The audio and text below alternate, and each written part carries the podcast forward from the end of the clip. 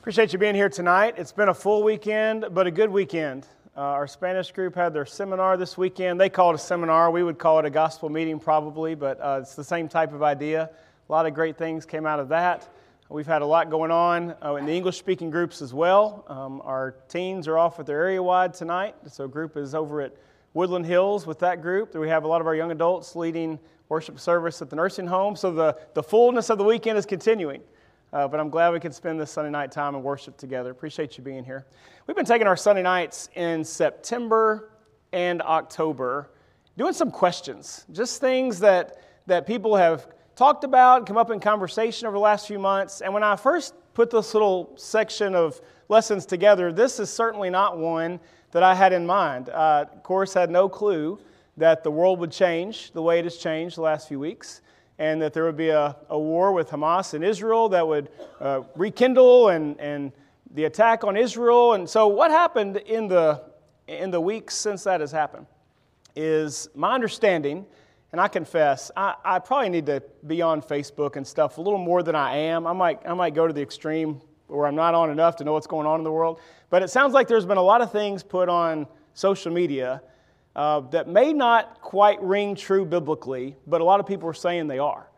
And so a lot of you, some of you, have, have sent, uh, copied and pasted some things you've seen on Facebook and just asked, hey, is this what the Bible really says? Like, it was something I saw on Facebook, and somebody said, hey, Christians should think this about what's happening, and Christians should see this as a fulfillment of prophecy or whatever. Is that, is that really in the Bible? And so, uh, enough of those happened that I thought, why don't we take this last Sunday night that we'll do these questions, and let's try to dig into a few of these things. Uh, if you've been here long enough, um, you, you know in some ways this goes against the way I, I tend to handle these things. Uh, I'm not always eager to preach on whatever people are fighting about on social media. Uh, but this is something that I've, I've never preached on before, and it's something that people are asking questions about right now. So I, I guess I decided let's just dig into this a little bit, and hopefully there'll be a few things that we might be reminded of from Scripture. Uh, maybe just help us as best we can, as best I understand it, to try to have a biblically shaped uh, view of what's happening. Now, in some ways, um, how do you feel about Israel? I think a lot of people felt um, the same way, just heartbroken at what happened. Uh, just as more and more stories came out, I think you couldn't help but feel like, good grief, sin is ugly and the world is not our home, and all sorts of feelings like that. Um, just reminds you of the, the terrible, vicious cycle that takes place in a lot of places in the world revenge cycles, and anger cycles, and violence cycles. Uh, but what I'm not going to do tonight, I'm not going to get political into these things. Uh, I'm not going to give a history of Israel and Palestine and all of that. I don't, I don't know that I'm informed enough to even try that. Uh, I'm sure there are sources that could do much better than I would be able to do on that.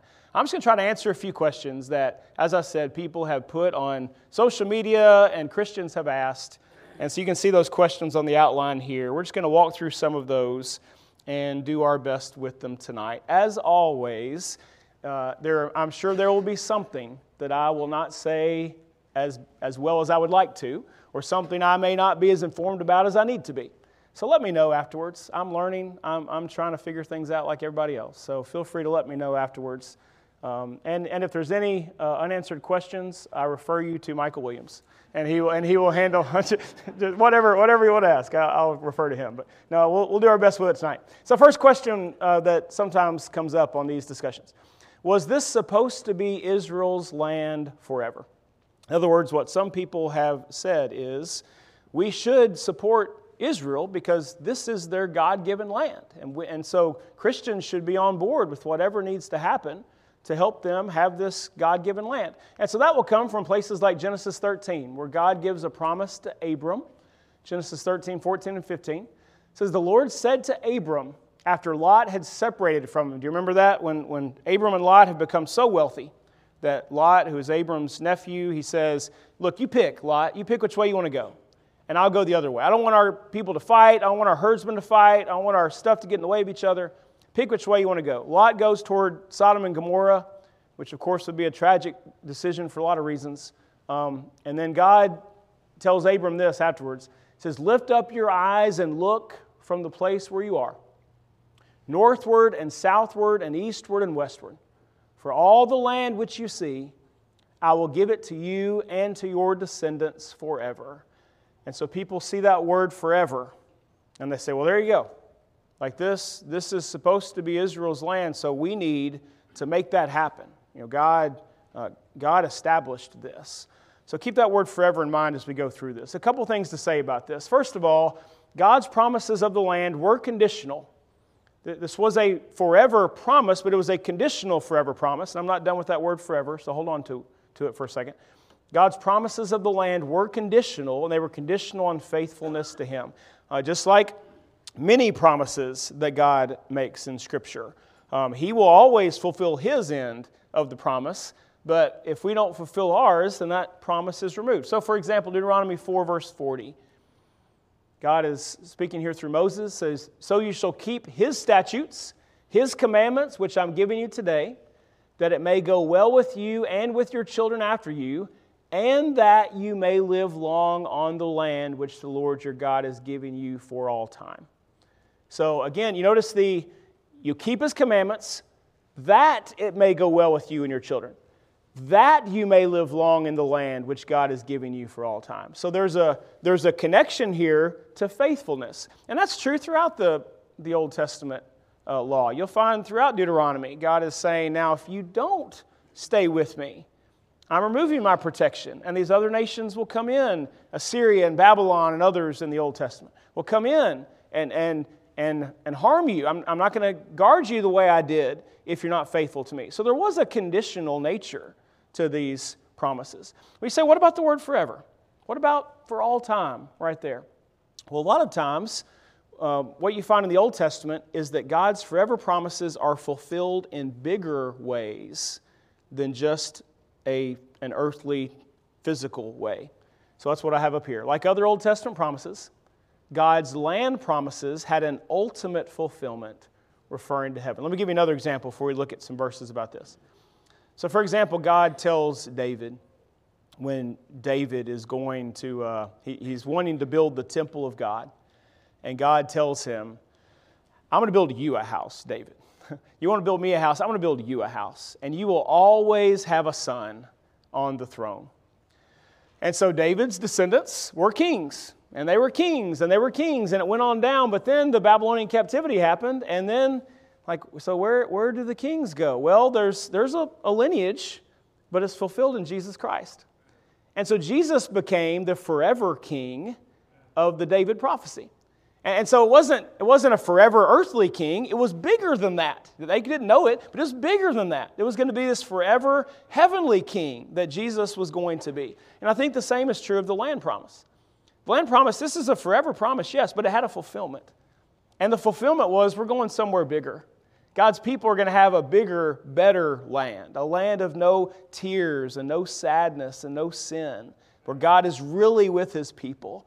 It's not lesser than the promise, it's bigger than the promise.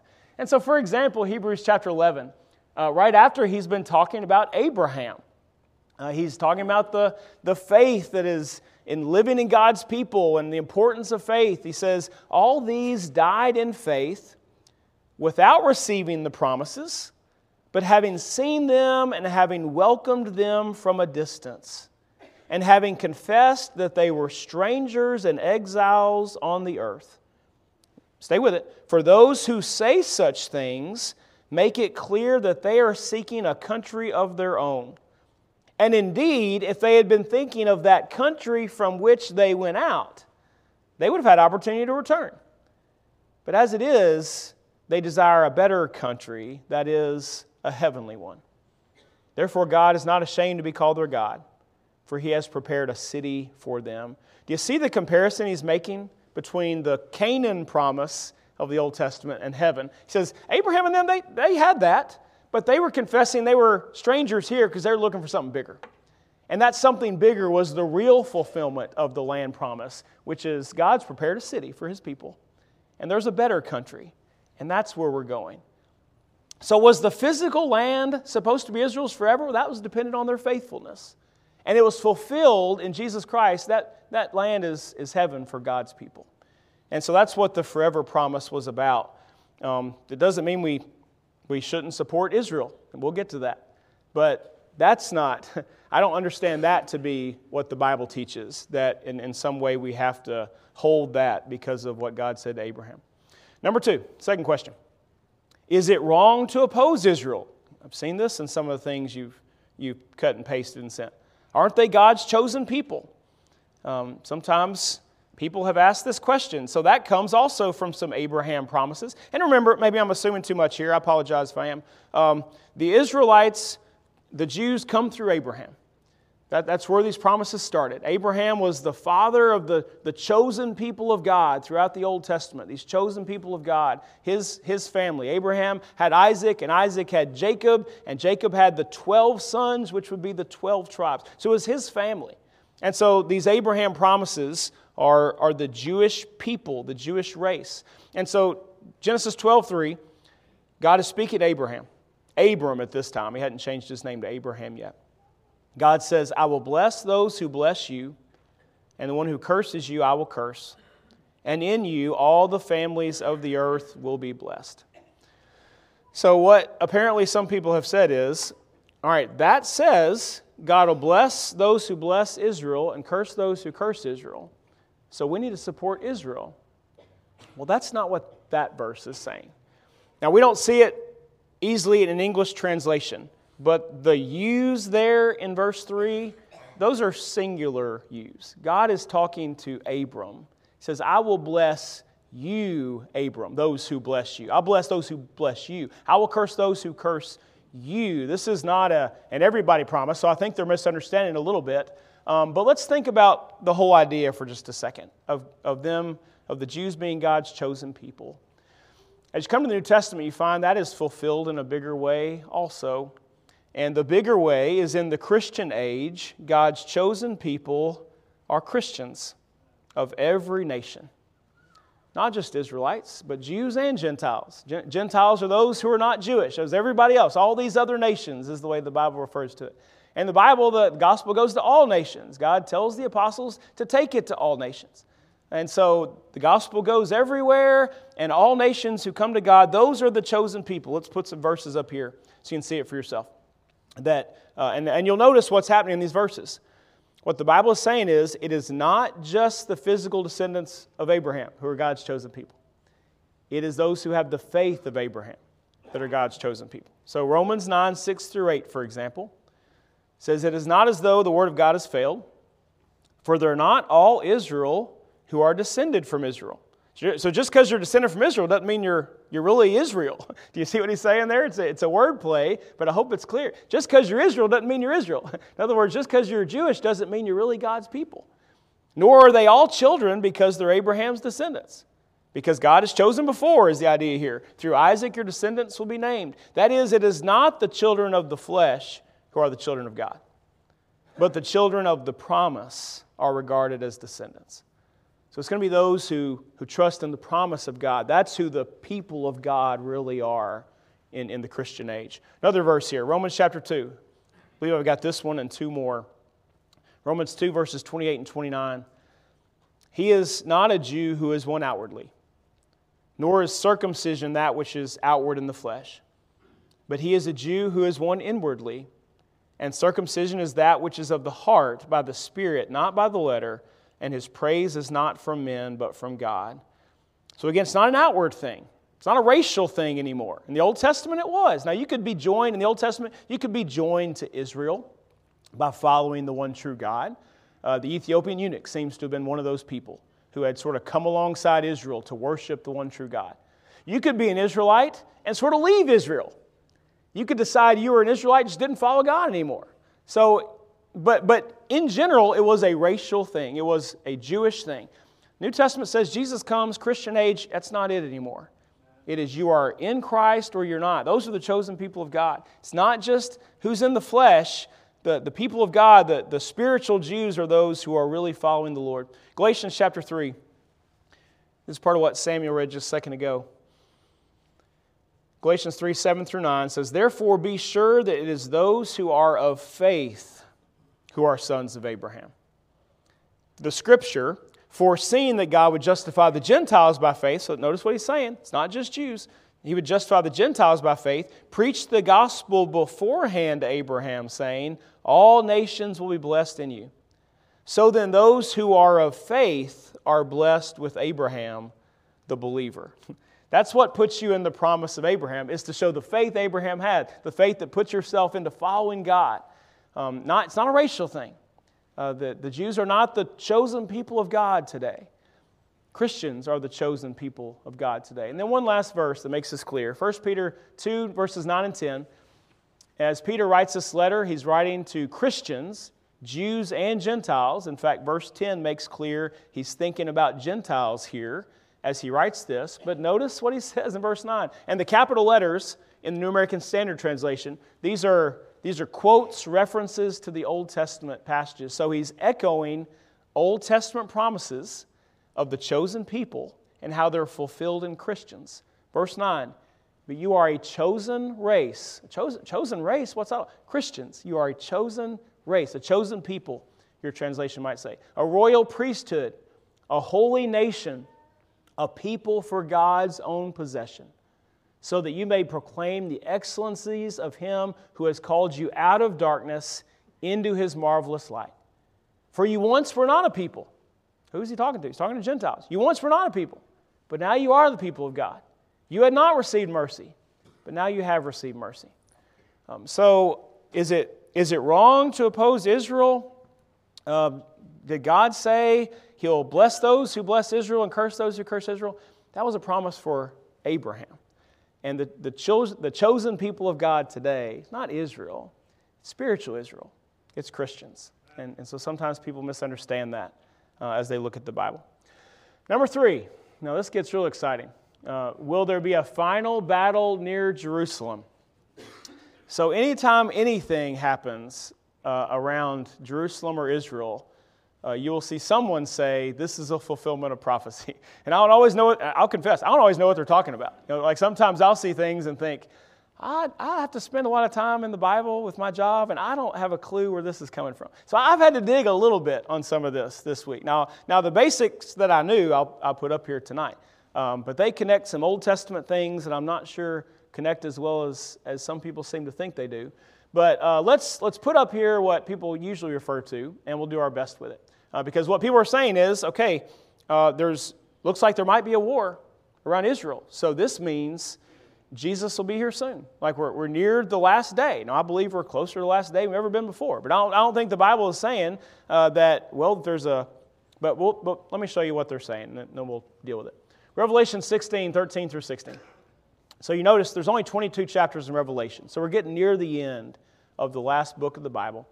He says, I saw coming out of the mouth of the dragon, and out of the mouth of the beast, and out of the mouth of the false prophet, three unclean spirits like frogs Wish I knew more about what it means by that. Does it mean they, they were frogs in this vision? They moved like frogs?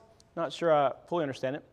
It says, For they are spirits of demons, performing signs which go out to the kings of the whole world to gather them together for the war of the great day of God the Almighty. So you see what it's saying there? We're, we're gathering the nations together for the war of the day of God. So, so you see where it's coming from. You know, it's not, I, I can understand where people are, are coming from on this. So we gather all these people together for the war of the great day of God, the Almighty. Uh, they gather them, verse 16, in the place which in Hebrew is called Armageddon. And your Bible may just simply say Armageddon. So the reason we have movies called Armageddon, the reason when people are thinking about the end of time, they say, well, this is Armageddon. Well, this is where this comes from. Um, because uh, Revelation 16 16 says that all these armies gathered together in Armageddon. Now, as you see, I put here in brackets.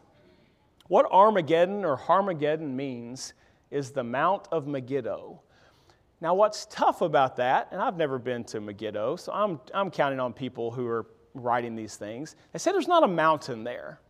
And so now Megiddo was a place where there were several pretty well known battles in the Old Testament. Uh, Josiah died trying to fight the Egyptians. King Josiah, we mentioned this morning, one of the revivals. He died fighting the Egyptians around Megiddo, but there's not a mountain. So, so even that itself makes it sound like there may be some symbolic thing going on here. But the army theme continues, or the war theme continues in Revelation 19 19. He says, I saw the beast and the kings of the earth and their armies assembled to make war against him who sat on the horse and against his army. Now you notice him who sat on the horse, that's a capital H. And his army is a capital H. So that's talking about Jesus, as Jesus has appeared earlier in this, uh, in this section of Revelation. But you see what they're saying. So the armies gather together. But you notice in this verse, it's not just a generic war in Jerusalem. Like, this is picturing all the armies trying to fight against Jesus. Like, there's some sort of battle against Jesus himself. So keep that in mind. I mean, that, that's, that doesn't fit just there might be World War III around Israel. That's not, that's not what that's describing. And then Revelation 20, and there's a lot of questions about what the thousand years might mean here in Revelation 20. But it says, when the thousand years are completed, Satan will be released from his prison. He'll come out to deceive the nations which are in the four corners of the earth, Gog and Magog, and that's a reference to Old Testament passages that also talk about the nations gathering against Jerusalem, to gather them together for the war. The number of them is like the sand of the seashore. And they come up on the broad plain of the earth and surrounded the camp of the saints and the beloved city. So people say, well, that sounds like Jerusalem, the beloved city, the camp of the saints, though. I mean, if we're talking about Christians in the New Testament, uh, that, I don't know that that fits. So, it, but in some way, they're surrounding God's people, and then fire comes down from heaven and devours them, and the devil is thrown into the lake of fire and brimstone. So people look at those verses and they say, what those verses in Revelation say is that the end of time is going to come when there's all these nations gathered in this battle near Jerusalem. And Jesus comes and he wipes them out, and, and that's the last day. I guess to all that, I would say, maybe, maybe, but I, I don't know that I can speak confidently on any of those things. I mean, for example, I mean, I can look at some other Revelation passages and say, would you say for sure that heaven has golden streets and that all the gates are, are made of different types of jewels? Are, can you say that there's only 144,000 people who are saved? Are, are, we saying that Satan is a dragon? Is actually like there's, there's so much symbolism in Revelation that without having some clear passages outside of these symbolic, I'm really hesitant to say, yes, that is what's going to happen. And so I guess this is my conclusion from all that. I, if I understand those battle ideas correctly, and I could be wrong, if we get to heaven and, and I find out I'm, I'm, wrong about this, you can come up to me and make fun of me about it. That's fine. You can come up and say, hey, Tim, there was, there was a battle, wasn't there? Yeah, you were, you were wrong. That's fine. That's fine. But if I understand this right, this is probably symbolic. I mean, they're fighting against Jesus here. They're not, not fighting, they're not just fighting each other. Revelation 19 says they're trying to fight against Jesus. Yeah, they're fighting against the saints, Revelation 20 says. It doesn't say they're just fighting each other over whatever. And so this is probably symbolic, referring to God's final conquering of evil. That's how I understand this. And there's a lot I don't claim to fully understand about the images and symbolism of Revelation.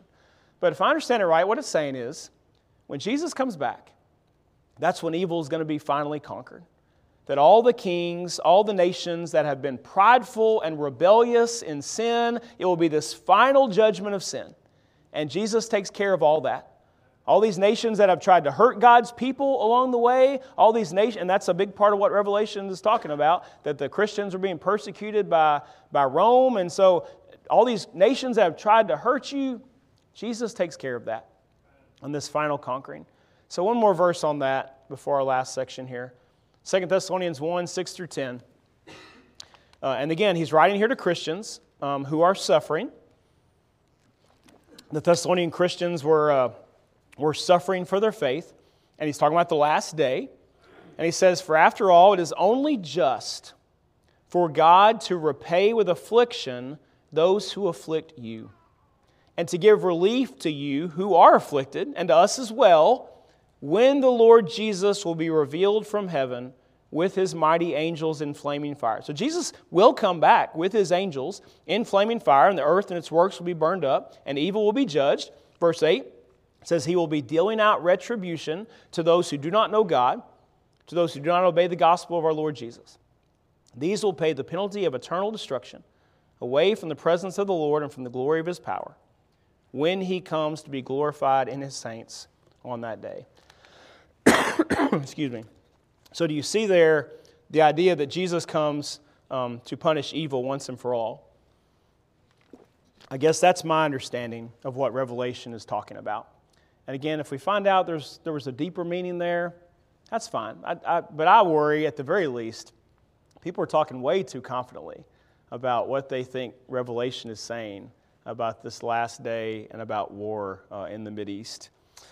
So, we've said several things. Should Christians support Israel just because the land's always supposed to be theirs? I don't think that's what the Bible's saying. Should Christians support Israel um, because they're God's chosen people? I believe Christians are God's chosen people today. Well, maybe there are some better reasons to support. If you support that, maybe, maybe there's some, some better reasons. And maybe the better reason would be uh, we want to support what is good as Christians. So, Romans 12, verse 9 says, Let love be without hypocrisy, abhor or hate, hate what is evil, cling to what is good. So, if you believe the cause is good, if you believe they've been, they've been hurt and have the right to defend themselves, then that's, that's a more biblical reason to support. And somebody says, well, well, is that right? I mean, doesn't the Bible say you're not supposed to take revenge on your enemies? Well, I'm not supposed to take revenge on my enemies, and you're not supposed to take revenge on your enemies. But the Bible gives nations the right to use force for good. Now, sometimes that's a tricky thing to define what exactly is good. But the Bible does teach that, that God gives human governments what Romans 13 calls the sword to use for good. And so, if you believe Israel's been wronged and hurt and has the right to try to root out evil, then yes, support that. Support that. Um, but maybe not for some of the reasons we've said. Let's look at this Romans 13 passage. Romans 13, 3 and 4 says, For rulers are not a cause of fear for good behavior. And he's just he's talking about you know the, the Roman government in general at this point. Uh, rulers are not a cause of fear for good behavior, but for evil. Do you want to have no fear of authority? Then do what is good, and you'll have praise from the same. So God has in this whole section, there's more to study on this section too. But you hear what he's telling Christians. You just do the right thing. God has given rulers this right to rule, but they're supposed to rule for good. Notice how he describes the governments of the world in verse 4. They're supposed to be ministers of God to you for good. They're supposed to uphold what is right. But if you do what is evil, be afraid, for it does not bear the sword for nothing. For it is a minister of God, an avenger who brings wrath on the one who practices evil. This is what God expects the rulers of the world to be in, in governing nations. They, they have the right to use force, police forces, army forces, but they're supposed to use them for good, to bring wrath on evil. And so, I guess our hope, my, my hope, is that that's what Israel will do, that they will use it appropriately and for good. And, and now, what is wise and what is not wise, I'm, I'm way above my pay grade on that stuff. Got no clue. What's smart? What's the right reaction? What's the wrong reaction? You, you'll have much better opinions on that than I will have. But God does give governments the right, as America has done through the years, to use the sword for, for avenging evil. And again, that brings up all sorts of difficult questions on, on what exactly constitutes good in, in wars and battles that I think very few people celebrate all the, the difficulty that comes along with that. If you want to support Israel, not because the Bible says you have to, no matter what they do, it's because uh, you believe their cause is right, and you believe that God has given them the right to defend themselves. So we want to support what is good and what is just whenever we can. And that's where, uh, that's where maybe I'll land on this. Let's support what's good. If they're, if they're doing good, let's support it. Let's support it. If, if, if America's doing good, let's support it. If you're doing good, we want to support it. We want to support what is good and just uh, whenever we can. Again, I'm sure there's something I have not said the right way tonight. I'm sure there's something I should have said differently. Let me know. Um, I, and just to, just to quickly summarize, real quick, the, the land was it supposed to be Israel's land forever. Those were conditional promises. They've been fulfilled in a bigger way in heaven. It's not a, it's not a a promise for here. Is it wrong to oppose Israel because God's going to curse us if we don't? I don't believe they're God's chosen people. I believe Christians are God's chosen people. Will there be a final battle near Jerusalem? I don't think so, but, but who knows? We'll find out. I think what he's saying in Revelation is that God will come to judge evil. I don't think this is any sort of uh, promise that the end is near. Um, God, God does give governments the right to use force for good. Let's be praying that that is what will happen, uh, not only now, but in the coming days, years, whatever, for our nation's um, decisions on that as well. I guess I want to end there. Final reminder let's be praying. Uh, a lot of times when big world events happen that are flashed all over the news, um, my first reaction is not a lot I can do about it. And, and in some ways, I think I've almost used that as like a self defense mechanism. Like, I don't want to get too worked up. I don't want to get too upset. Like, there's not a lot I can do about it. I don't want to, I don't want to be upset the rest of the day because things are bad you know, whatever. Um, but, but, if you believe that God is in control of his world, and if you believe that God can shape the events of the world, as I do, then you absolutely could do something about it. And I absolutely could do something about it. And maybe even bigger things than anybody else can do something about it. And so let's be praying. God gives big promises about prayer. We're, we're here in the middle of a 40 days of prayer as a church. Um, maybe, maybe the people in this room will end up being the ones that shape how events across the world end up turning out because God hears and listens and responds to his people's prayers. Here's what God has been known to do God has been known to take terrible things, and we've seen some terrible things a couple week, weekends ago with the attack. God has been known to take terrible things and bring some good things out of it. God has been known to, to take terrible things and end up producing a better future for his people, for the world, by being able to work in events and bring some good things out of it. Let's be praying that God will be doing what he always does, that he will keep acting, that he will keep working, and that things will come out exactly uh, the way that is best for His plan. So, a lot of things we may or may not know about why things happen, uh, and even some of these questions talked about tonight. But let's be praying, trusting that God does answer those prayers and will respond to them. We're about to sing a song called I Surrender All. And I love, I love that first verse, uh, that first little phrase we're about to sing. All. Notice that word all. I don't want to give God part of my life. I don't want to give God just a little bit of my life. God calls us to give Him everything. And that's what He's done for us. Jesus gave us everything. Jesus dies on the cross for us. God never asked more of us than He's, than he's given for us. And so, as we sing this song, if we can help you in any way, let us know. It's an invitation song, it's a chance to come before the church family uh, for something in your life that maybe you'd like prayers about. It's a chance to come before the church family, maybe to become a Christian. If you're ready to put on Christ in baptism tonight, we'd love to see you do that. But if we can help you in any way, please come to the front now while we stand and while we sing.